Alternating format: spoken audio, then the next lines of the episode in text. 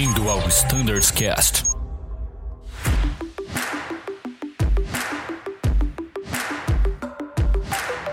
Buenas pessoal que nos escuta no Standards Cast, sejam bem-vindos a mais um episódio. Hoje estamos aqui para falar da frota Embraer, dos nossos E-Jets, e hoje estou com o time de Flight Standards, responsável pelo E-Jet e também treinamento. Estou aqui com João Marinheiro, Caio Mirella e também representando o treinamento aqui nosso conhecido Martinelli, mais conhecido como Coronel.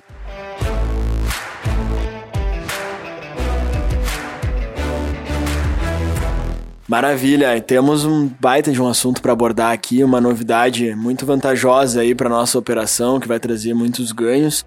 A gente falar das últimas certificações da frota, vamos falar de RNPAR e RF-Lag, né? Então vamos lá, pessoal, o que aconteceu com a nossa frota, que certificação que a gente recebeu, que a gente concluiu aí junto à autoridade. Vamos lá então, Tiago. É, recebemos na semana passada a, a, nossa especificação operativa, trazendo a aprovação final para execução dos RNPR é, genéricos para a frota E1 e E2. É, essa certificação é muito importante para a empresa porque traz ganhos aí de, é, em relação à despachabilidade das aeronaves, baixam os mínimos e tem uma questão muito importante associada a fuel conservation, né? É, ou seja, existe uma redução considerável da distância voada e a forma que a aeronave executa o procedimento, né? Ela vem numa descida praticamente constante, uma curva constante, isso traz bastante economia. Então, assim, antes de passar a voz aí para a Mirella, o Caio, para o Martinelli, para eles falarem os aspectos mais técnicos, operacionais de treinamento, eu queria agradecer o grupo.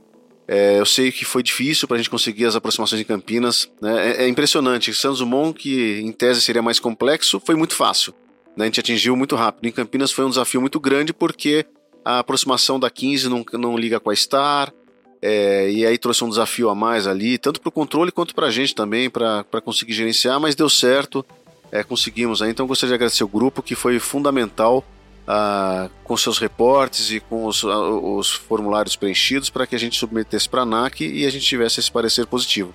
Então é isso, acho que agora a Mirella e o Caio podem falar um pouquinho do que podemos, o que não podemos, como é que a coisa funciona, né, o que a gente aprendeu do específico, o que a gente trouxe para o genérico, o que a gente vai fazer um pouco para frente ainda, né, o que, que é o RF-Lag, acho que é importante a gente falar sobre esse procedimento. E o Martinelli também entrar no aspecto técnico, falar bastante aí sobre o treinamento, como que a gente vai treinar, o treinamento de um serve para o outro, é tudo igual, eu acho que isso seria legal. Então, maravilha, Mariano. Obrigado por essa introdução. Então vamos passar direto para os aspectos técnicos aí. O que, que, a gente tem que considerar, o que a gente tem que passar para os pilotos quanto à operação né, desse tipo de procedimento? Então tá, Thiago. É, vamos começar então explicando um pouquinho a diferença, o que pode e o que não pode, as capacidades das nossas aeronaves. A gente tem então basicamente três grandes é, certificações de PBN, que é o RF-Lag, o genérico e o específico. Hoje, agora, então, nossas aeronaves, é, tanto E1 quanto E2, podem fazer todas as três, que antes a gente tinha essa distinção, então agora não tem mais. Começando então o RF-Lag, ele. Todas essas três é, certificações são, são classificações dadas pelo DCEA, tá? Isso é importante a gente entender para entender a diferença entre elas. Então, o RF-Lag, ele basicamente é uma certificação específica a que a gente precisa para saber se uma carta, se um procedimento ele é RF-lag, a gente consegue checar no briefing strip da carta. Tem ali escrito RF required. E a gente tem além disso, então, o específico que hoje no Brasil é só o Santos Dumont. E a gente é, certifica o procedimento, né? Não, não só a localidade, mas procedimentos específicos naquela localidade. Então, hoje no Santos Dumont, a gente pode fazer o X-ray tanto da 02 da direita quanto 20 da esquerda e também o whisky da 02 da direita e 20 da esquerda, tá? É, além disso, então agora nossa última certificação é o genérico, que a gente fez as aproximações em Campinas, mas essa certificação ela se estende para outras localidades também. E é... como que se estende? Assim, só explicar, Mirella, para o pessoal entender, falar, pô, mas vocês fizeram tudo para Campinas e agora como que você vai servir isso em Joinville, né? Isso é legal a gente comentar. É, perfeito, Mariner. A gente, só para o pessoal ter entendimento, acho que é legal mesmo, a gente passa todas essas aproximações, a gente repassa elas em simulador, é tudo nos limitantes mesmo é, do avião e da carta, né? Então, por exemplo, ah, a carta limite máximo é 45 graus, a gente vai usar 45 graus, vai usar pressão baixa, vai botar vento de través, 25. A gente faz é, bimotor, monomotor, então a gente faz para ver se o avião vai cumprir todo certinho não vai ter degradação durante o procedimento e também arremetida, né? Que é um ponto muito É, então, importante. assim, basicamente, para o genérico, você pega, um- elege uma localidade e aplica ali seus padrões operacionais. É, você pega esses padrões operacionais e leva para uma outra localidade, no caso que eu mencionei, Joinville. Se tudo que a gente fez aqui é padrões operacionais, é, performance da aeronave, despachabilidade, tudo serve da mesma forma, está validado, a gente pode é, executar esse procedimento. Então, durante o processo de certificação, nós fizemos em todas as localidades, né? E as localidades que estão aprovadas estão no ah, Airport Briefing. Aí, por exemplo, você chegou, ah, sei lá, digamos lá em Tabatinga surgiu um procedimento RNPR, é um exemplo, tá? E a gente não validou ainda, não está no Airport Briefing, você não pode executar. Exatamente. Basicamente é isso, tá? Então, as localidades aprovadas estarão sempre no Airport Briefing, isso quer dizer o quê? Validamos. O específico, né, está na EO, cada procedimento aprovado. Mas o genérico é, é praticamente a mesma coisa, só que não, não entra na EO, não vai para a ANAC, mas a gente aprova cada procedimento, é, nós validamos e fazemos exatamente o que a gente fez com Campinas, por exemplo, ou com Santos Dumont, junto à ANAC. Fazemos o mesmo processo, só não vai para a ANAC, que é um processo interno. Então, basicamente é isso. Então, todas as localidades que estão inseridas no Airport Briefing estão validadas, padrões operacionais de despacho, de performance. Ok, a aeronave atende, tá ok pra gente executar. É isso. Um ponto bacana que todos os times participaram desse processo de homologação foi a, a- a- esse test drive, se a gente puder falar assim, todos os procedimentos já descritos, como o, o marinheiro falou, a respeito do genérico. Então a gente conseguiu elevar a temperatura do procedimento e a menor pressão possível ali. Então a Situações gente tinha mais críticas, né? situações Exato. mais críticas, onde a gente tinha maior altitude e densidade para ver o avião como que ele ia se comportar na condição de monomotor e tudo mais. Ou seja, então é para o pessoal realmente ficar tranquilo que todos os procedimentos são de fato Exatamente. é igual o Marinheiro falou, eles são genéricos, são, estão todos aprovados, mas a gente passa num crivo de análise técnica em todo o procedimento Exatamente, porque a questão não é nem a precisão, o fato de ser 0.1 ou 0.3, tem 0.24, tem 0.12, tem 0.20. A, a gente tem que olhar todos os aspectos, porque a gente pensou na aproximação no approach, né? Mas tem a arremetida, né? E a arremetida também é crítica, né? Então, é, a gente estressa a aeronave, põe nas piores condições para que a gente veja a performance dela desde esse procedimento, a execução dele, a aproximação perdida até entrar numa nova, no, num fixo de espera, Beleza, a gente faz com o monomotor de um lado, o monomotor do outro, o vento de través de um lado, do outro, de cauda, de proa, nas condições mais críticas possíveis, né? Dentro da, do range que aquele procedimento pode ser executado, e aí a gente valida, né? Se eventualmente algum procedimento não está no aeroporto que eu mencionei, ou ele não passou no teste por algum motivo, ou ainda a gente não, não, não, não validou.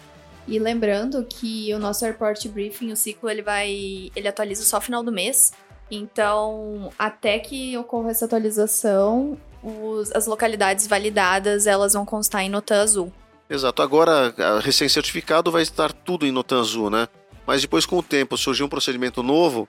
é, a gente inicialmente põe no Notan Azul. Quando girar o ciclo do, do Airport Briefing, aí a gente inclui essa aprovação inicialmente no Notan Azul, depois por Airport Briefing. É isso. É legal, né, Marina? E é bacana puxar um assunto também pro treinamento que é bacana. É isso que eu ia E a falar agora, gente- Martinelli. Como que a gente vai treinar a Vamos galera? lá. Quem- quem- assim, o avião pode. E quem pode, né? Vamos lá, pessoal. O mais importante o- é a gente começar a desconstruir aquela coisa que o 0.1 é específico e o 0.30 era o genérico ou qualquer valor Exatamente. igual o Marinheiro falou.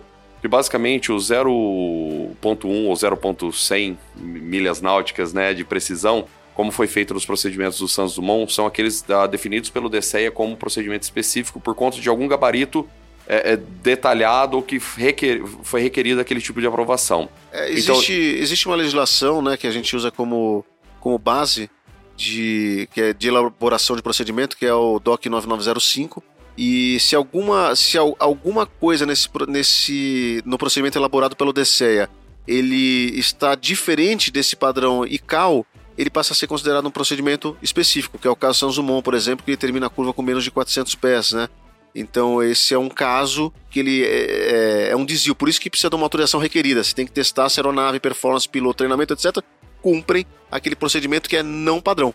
Né? É isso aí, Martinelli. Exatamente, e o bem bacana isso daí. Por isso que a, a- a desassociar essa questão do 0.1 ah, do específico é um caso de vitória, que a gente tem o Isso, 0.1 muito genérico. bem. Isso foi bem bacana aqui quando a gente Não, fez os testes, né? Vitória e Fernando Noronha. Fernando Tem um procedimento mais reto que uma régua. E é um RNPAR 0.1 para Fernando Noronha. Genérico, exatamente. Noronha, Super Noronha. interessante. Esse tem um ganho grande, porque a gente opera hoje um procedimento lá que é um RNAV com mínimos VMC, né? E vai baixar, eu não me lembro agora de cabeça, mas é uma, uma DA lá de uns 700, 600 pés. Então, pô, ajuda muito, muito na despachabilidade, né? Com certeza. Um ganho significativo. E, e quem pode e quem não pode, Martinelli? Como que você vai treinar a galera? E aí eu agora o problema é seu. Agora joga pra cá. Não, legal. Desde quando a gente começou os treinamentos do RNPR 0.1 específico no Santos Dumont, desde o ano passado para cá, todos os pilotos que passaram pela M9, eles estão automaticamente habilitados no RNPAR. O importante frisar, pessoal, que é o seguinte: não existe um treinamento específico, ou melhor, detalhe, é, definido para o 0.1 e 0.3, e sim o RNPAR, que vale para os dois. Então hoje a gente tem na recorrência dos pilotos o RNPAR, as manobras são muito similares, tanto o 0.3 e o 0.1 específico, uh, e elas vão ser as mesmas para qualquer variante entre 0.1 e 0.30, igual 0.15, 0.24, 0.20, igual em Londrina. Então, o mais importante, pessoal, é que não, não, não vai existir, ah, eu vou fazer um procedimento 0.1 específico, tais manobras vão ser cumpridas.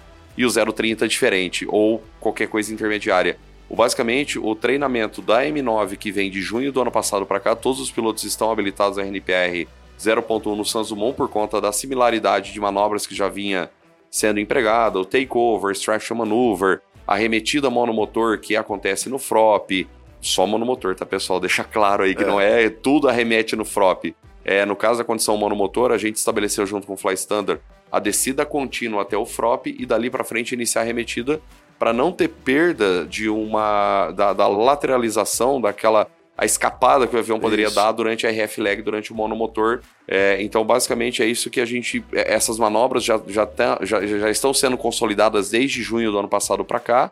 E isso daí vai ser agora harmonizado em todo o nosso processo de SOP, de revisão e tudo mais.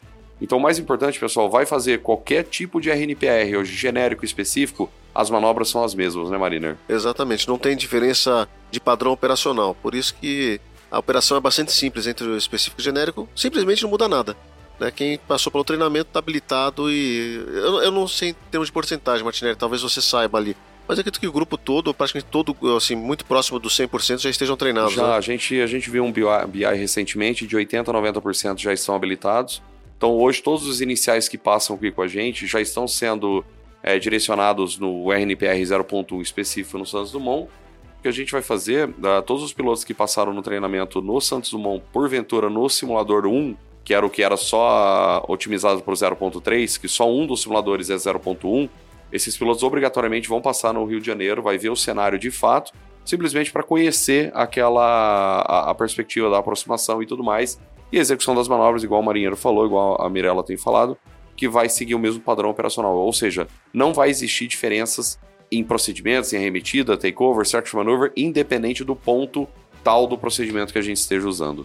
Coronel, eu acho interessante a gente é, destacar esse tema sobre a capacidade das aeronaves. Assim como você mesmo falou agora do simulador, nós temos um simulador com a capacidade até 0.1 e outro simulador com a capacidade até 0.3.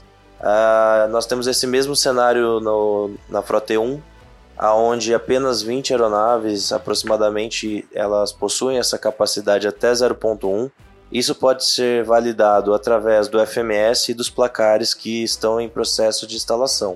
Uh, a ausência desse placar ela não invalida você fazer o procedimento caso essa aeronave seja capacitada. Então, a aeronave está sem o placar, mas eu verifiquei no FMS e ela carrega o procedimento, você pode fazer, essa aeronave está capacitada. E, é, e é importante, né, Caio, você realmente ter esse conhecimento, porque você vai para uma localidade que tem dois mínimos, né, baseado na capacidade da aeronave. Isso aí muda o despacho da aeronave, né? Isso aí muda consideravelmente para você tomar uma decisão ali, né? É, com a aeronave 0.3 eu tenho um mínimo tal, para que tenha a capacidade abaixo de 0.3 é outro mínimo, né? Isso a gente vê aqui na 33 de Campinas, quando você está vindo para cá. É, cara, o, o, 30, o, a proximidade da 33 com 0,15 é quase um ILS CAT1 ali de mínimos. Tem uma diferença muito considerável em relação ao, ao 0.13. Então é isso mesmo que você falou. Você tem dois meses de checar, né? O FMS e o placar. Se tiver, se o, o placar estiver ausente, não muda nada. Você pode fazer do mesmo jeito, checando pelo FMS apenas a capacidade da aeronave. Se o procedimento disponibilizar, por exemplo, aqui na 33, 015 e 03, você seleciona o, o, que você pretende fazer, que obviamente vai ser o 015, né, que dá os mínimos melhores, né, na verdade, mínimos para sua aproximação. e aí você pode executar sem problema nenhum. O placar não é um requisito, nada disso. A gente só está colocando como um auxílio para facilitar a análise do, do piloto. Uma informação mais rápida. Né? Exatamente. É isso aí. E quando a gente, só para ressaltar que quando a gente fala de capacidade, a gente não está falando de autorização de certificação. A gente está falando da capacidade do que tem instalado no database daquela aeronave. Isso. É legal. E legal citar um pouquinho só para o pessoal entender. Os simuladores, todos, todo o E1, ele na verdade a capacidade é 0.3. E aí faz a redução através do APM, né? Uhum. Da, da parte do Aircraft Personality Module a, reduz ele para 0.1. Então, isso foi feito em um dos simuladores. Custou uma grana, por isso Sim. que um deles só é, é reduzido essa capacidade de 0.3 para 0.1. Foi a mesma coisa nas aeronaves. Lembrando que o E2, todos saem de fábrica. Exatamente. Essa é a parte boa. Então, está voando um E2, automaticamente a capacidade dele de APM é 0.1. Então, isso facilita também bastante. O importante é na frota E1 verificar qual que é a capacidade dele, igual o Caio bem colocou, através do FMS, a forma mais a forma oficial do, do, do, processo. Exatamente, Coronel. Então, certificação nós temos todas em ambas as frotas. Estamos certificados até 0.1, genérico específico em ambos, RFLAG em ambos, porém a capacidade no E2 nós temos em 100% das aeronaves em todos os procedimentos. Já no E1, apenas 20 aeronaves vão conseguir é, ter a capacidade de executar o genérico ou específico até 0.1. Essa é a diferença. Legal. E acho que é importante a gente colocar na cabeça, né, é como uma forma prioritária de execução. Né? Eu sempre quando eu vou para Chapecó, para essas localidades, eu sempre faço, porque tem vários ganhos ali, né? Mas principalmente fuel saving. Então é, é importante é priorizar a execução da RNPAR. A Campinas teve esse trauma no começo aqui da execução por conta do procedimento, mas daqui a pouco o procedimento vai estar ligado com a STAR. Então faz sentido fazer para 15 sempre? Com certeza, vai fazer sentido, né? E o próprio controle vai se habituar, a gente pedir mais. Então, assim, é, uma, é um procedimento que é interessante, ele reduz o consumo do combustível, ele é muito mais confortável para, o piloto, para o próprio passageiro ali, que é menos curva, né, com grande ângulo de inclinação, é muito mais confortável de fazer. Então, vamos priorizar a execução do, do RNPAR sempre. E lembrar, executou, tem que reportar no livro, procedimentos especiais, é, CAT 2, 3 e RNPR sempre tem que ser reportado no livro. A gente tem um programa de confiabilidade onde a empresa e a ANAC acompanham o sucesso ou não dos procedimentos executados. Isso aí, né, Marini? Aproveitando o ciclo Charlie em vigor, é. vamos aproveitar lá Caxias, a gente tem um RNPAR lá, economia, facilita bastante o procedimento.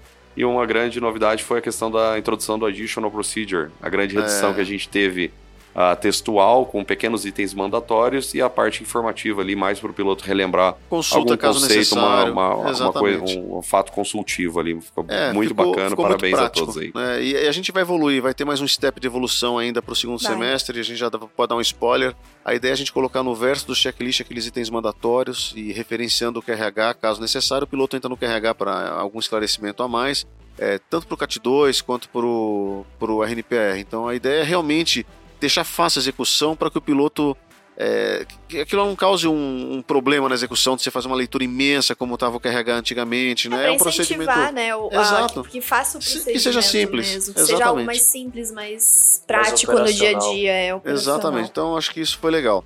Então assim, em resumo, pessoal, o que podemos agora? Tudo. Tudo. Tudo. a frota Embraer pode tudo. Existe alguma coisa que o Embraer não pode fazer? Cara, olha, o Embraer pode fazer tudo. É impressionante, né? Mas uh, tem uma coisa que a gente está trabalhando agora, né? Uma certificação nova que não está previsto nem em legislação, que a gente está construindo junto com a ANAC, com o um acordo de cooperação. É, a gente e as outras empresas aéreas também.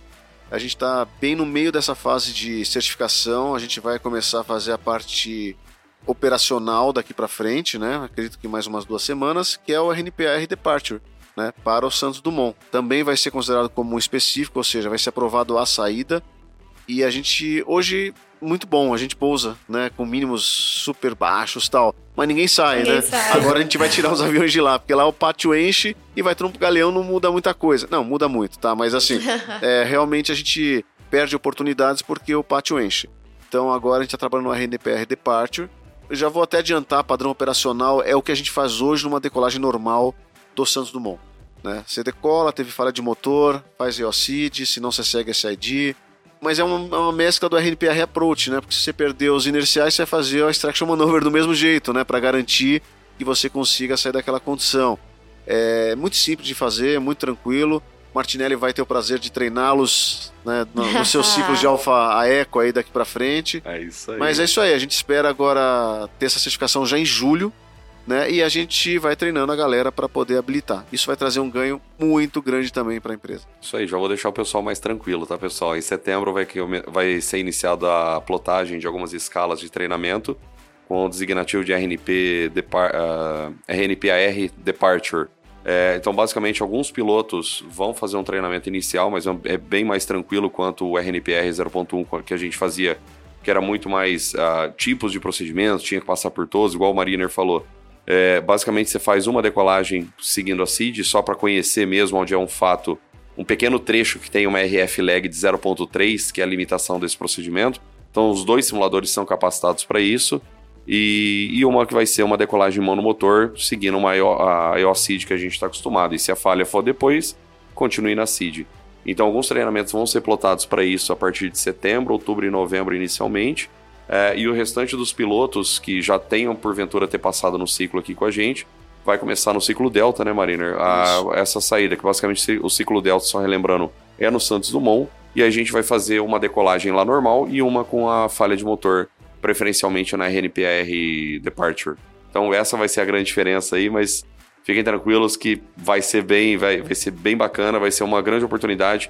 E a gente espera que seja a primeira empresa no mundo a fazer uma RNPR Departure, uh, juntamente aí com as agências reguladoras que estão trabalhando a quatro mãos ou muitas mãos aí nesse, nesse processo. Isso aí. Maravilha, pessoal. Então, acredito que preenchemos todos os xizinhos da nossa IO pro Embraer. Não falta para nada, mas temos tudo. Tudo que, que é possível nesse avião, que do que é aplicável, a gente tem. E é isso, galera. Lindo demais. Bom demais saber desse, é, desses novos procedimentos, dessas novas certificações e ainda o que está em andamento, né? Que é a RNPR Departure. Muito bom, pessoal. Eu queria passar para as considerações finais de vocês, se vocês têm mais algum ponto para acrescentar. E mais uma mensagem para passar aí aos nossos pilotos usem RNPR. Muito bom. Tiago, eu queria aproveitar a oportunidade para agradecer todo mundo que colaborou, porque a gente está aqui fazendo a parte burocrática, mas nada disso acontece se não tiver o empenho e engajamento do pessoal na rota e o pessoal realmente colaborou muito. Então, em nome do time de operações, eu fico aqui o nosso agradecimento para eles. Muito bom. Valeu, pessoal. Em nome do treinamento, eu deixo todo o time de instrutores e examinadores à disposição para tirarem dúvidas. É sempre um prazer encontrar os pilotos aqui na Uniazul, a gente poder tomar um café, conversar um pouquinho mais a respeito. A gente sabe que ficou, a gente ficou muito no limbo ali, o 0. o E1 podia isso, o E2 aquilo, agora simplificando, pode tudo. Aqueles procedimentos especificados no Airport Briefing, inicialmente agora no Notan Azul. Fiquem à vontade, fa continuem fazendo os voos seguros e contem com todos os times aqui da Azul. Muito bom. É isso aí, pessoal. Muito obrigado e até a próxima.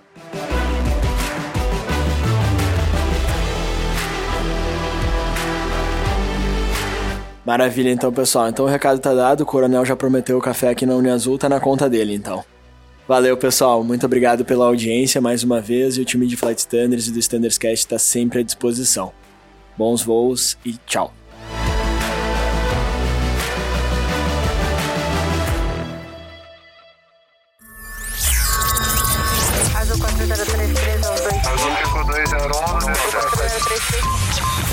Ouviu ao Standards Cast.